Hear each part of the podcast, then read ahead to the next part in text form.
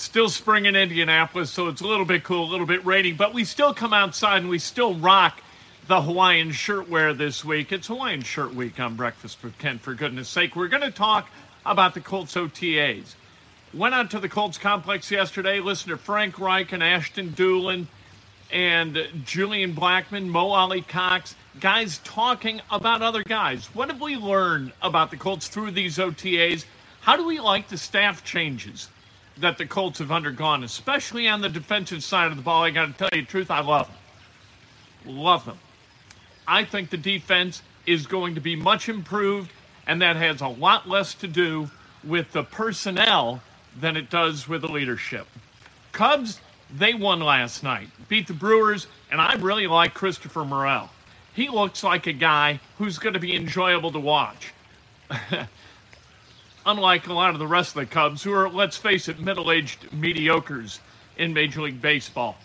The NBA Finals, they're going to start tonight. You got the Warriors and the Celtics. I'll give you my pick. I'm taking the underdog in this one. And the Indy 500 ratings down this year precipitously.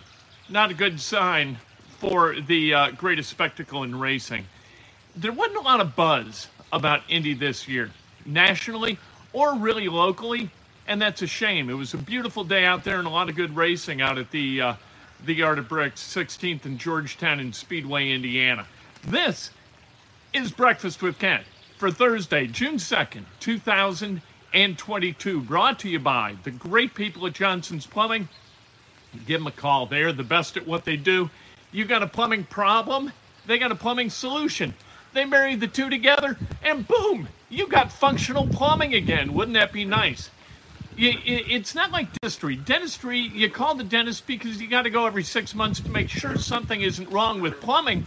You know something isn't wrong. You got to wait till you have a problem to kind of avail yourself of the services of Johnson's Plumbing. But when a problem happens, you want to call 765 610 8809. Later today, about 4.30 in the afternoon, Going to have a call in show. Download the call in app. Do that right now. I'll schedule the room. I will post the link in the description of this video. Off we go. Hit the subscribe button. Punch the like button. Ring the bell. Let's go. Let's talk about sports. Uh, the Indianapolis Colts.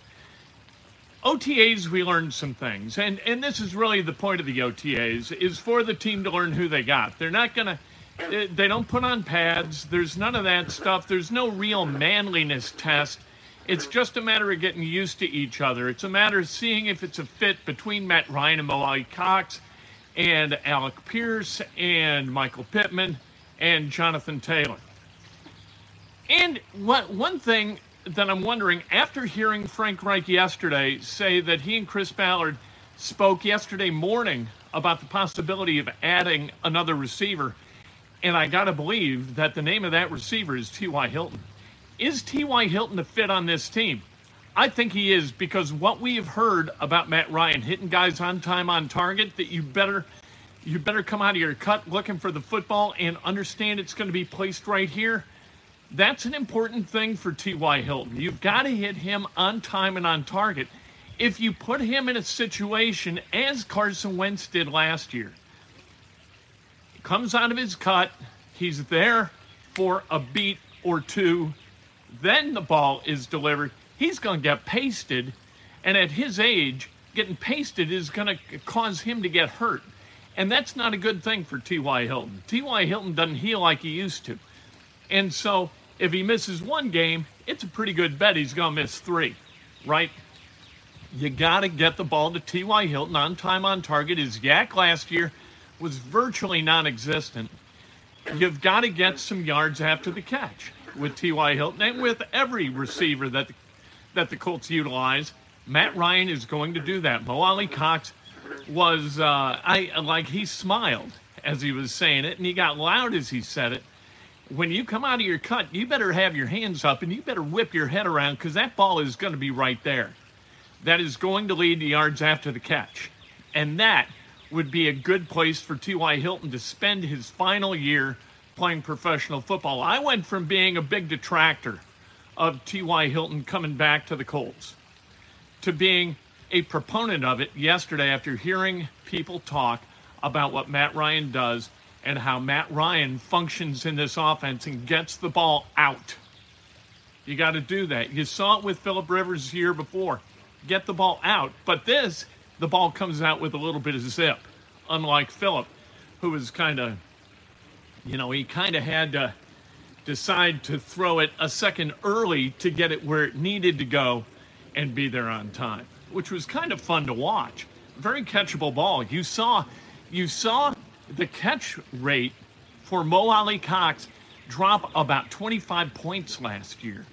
That had a lot to do with Carson Wentz and being on time on target or not very on time and not very on target compared to Philip Rivers the year before. All right, Bernard Raimann, by all accounts, he has fit into the Colts culture really well.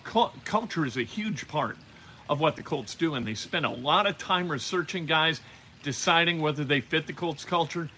Raimann is in the weight room. He he's trying to fit within the fabric of the defensive lineman. People like him. That's a good thing. Uh, as as far as Alec Pierce, they say he's really smart. He's ingesting the playbook as he should and as he needs to if he's going to contribute as a rookie. That is a good thing. Um, we haven't heard a lot about Jelani Woods. We assume that he's getting there too. Mo Alie-Cox talked about him a little bit yesterday. Uh, Jelani Woods is going to be a big part of whatever this offense is. And it's going to be necessary. You know what? He comes from Virginia. He spent a year at Virginia. You don't go to Virginia unless you're kind of you got it together up here. So being together up here is going to help him get it together on the field. Um, Parris Campbell, currently healthy. That's good news. Um, Kenny Moore, not there yesterday. Not happy with his contract. He is frustrated making 6.7 or being scheduled to make 6.75 million this coming season and 7.545 next season. He wants a new deal that may be because of the way he's going to be utilized within the Gus Bradley scheme. That cover three is a little bit different. Kenny Moore, the last two seasons, has been really good. Four interceptions in both those seasons. That kind of number is going to make you a lot of money down the road. If for some reason his numbers are going to be reduced, he had over 100 tackles last year, also, which is extraordinary for a slot corner. Like you don't see slot corners with over 100 tackles very often ever. Kenny Moore is a guy whose value in the Matt Eberflus system might trump his value in the Gus Bradley system. And that may be causing him to hold out a little bit and maybe want to play elsewhere or maybe want to get an extension here so he can make his money while being utilized less. Uh, Darius Leonard's ankle is a reason to worry. Like there's some some injuries you don't worry about during the offseason, especially in early June. The way Frank Reich spoke about Darius Leonard yesterday, a little bit worried about Darius Leonard and his ability to compete, given what he said after last year about losing his love for the game because he, he basically couldn't function other than on Sundays during games. He had a really, really tough time with that ankle and said he fell out of love with the game love of the game is really important to Darius Leonard and the way he plays the game. So hopefully he can get back on track and get the ankle to respond to treatment and and not require another surgery. I love the changes on the staff, especially on the defensive side of the ball. Gus Bradley, as a defensive coordinator, we like blitzing, right? Fans love blitzing, and Gus Bradley doesn't blitz. And Gus Bradley's blitz rate compared to other defensive coordinators is easily the lowest in the NFL. But what he does do with four guys is apply pressure to the quarterback. That's what Gus Bradley's system is all about. And if you can apply pressure without blitzing, that is a problem for opposing offenses. Uh, Richard Smith coming over as the linebackers coach and Cato June coming over as the assistant linebackers coach, we like familiar faces with the Colts. And so Cato June coming back is great, but Richard Smith, one of the best linebackers coaches in the NFL. Ron Milus as the DB's coach, outstanding. I think we're going to see an uptick in the level of play at the DB position and another former Colt as the assistant DB's coach. And uh, I'm really excited about Mike Mitchell. Mike Mitchell, when he was with the Colts as a player, only for about a half a season, but I would talk to him in the locker room uh, after practice about Quincy Wilson and about other stuff, and he was just wonderful. Like he gets the game, he gets people. He was a coach on the field when he played. He's going to be a terrific contributor to that uh, defensive backs culture with this team as they try to figure out who the safeties are going to be, who the corners are going to be. This is going to be a really interesting year in how they deploy their assets. I mean, at at, at safety, you got four guys who could be starters, right? Rodney McLeod, uh, you got Khari Willis, you've got uh, Julian Blackmon, who we talked to yesterday, and who was just kind of inspiring, to be honest, in the way he talked about overcoming challenges represented by injuries. And then you you've got um, who did I spend? Oh, Nick Cross, third round draft pick out of Maryland, who the Colts traded up to go get because he was still on the board and they love him. Nice. That's a good group of four. Who's going to play? I don't know who the four who the two starters are out of that group. You could even play three because some of these guys can eat up a lot of ground and could uh, assume some cornerback responsibilities out of the safety position. Uh, Reggie Wayne is the wide receivers coach, is going to be terrific. I think he was born to do that. He's going to communicate the need to work, which is what he always did as a wide receiver. Uh, John Fox is a de- senior defensive assistant. I think is going to be phenomenal. What a resource to have in the room for both Frank Reich and Gus Bradley, for a guy who's been there, done that as a head coach. at, uh, I mean, you know, Denver, Carolina, the Bears, all over the place. One of the nicest guys in the NFL. Going to sit back. He's not trying to get another head coaching gig. He just wanted something to do. Guys who work for a living and have spent their lives working 16 hours a day, they don't like doing nothing. They want to continue to work. John Fox wants to continue to work. Good for him. And then Nate Ollie, the defensive line coach, Ball State graduate in 2013, was with the Eagles and the Jets. Uh, I'm looking forward to seeing what he can do with Kwity Paye and Dayo Odeyingbo, DeForest Buckner, Grover Stewart, Tyquan Lewis. That whole defensive line, I think, has underperformed the last couple of years. Yannick Ngakoue as well. Ngakoue wasn't at uh, OTAs either, but he'll be there at mandatory minicamp. NBA Finals. You got the Warriors, you got the Celtics. A storied franchise in the Celtics and the Warriors, led by the great, uh, as a, head of basketball operations, the great Brad Stevens. And then the Warriors, this is their sixth finals appearance in the last eight years. So they're kind of that dynastic team you need in an NBA Finals in order to generate kind of widespread interest. I would expect TV ratings to be really, really good with this thing. I'm taking the Celtics. Celtics plus 135. I'm not betting the Warriors. The the Warriors are minus 155 in a seven game series. I'm not doing it. Not when they've got injury issues uh, like Gary Payton the second uh, like Otto Porter Jr., those guys questionable. Andre Iguodala questionable. Um, the Celtics look like they're going to start as healthy as they've been in a while. They had played every other day back to like early May. They've had a few days off, been able to get their legs back underneath them. I think that the Celtics have a chance to win this series.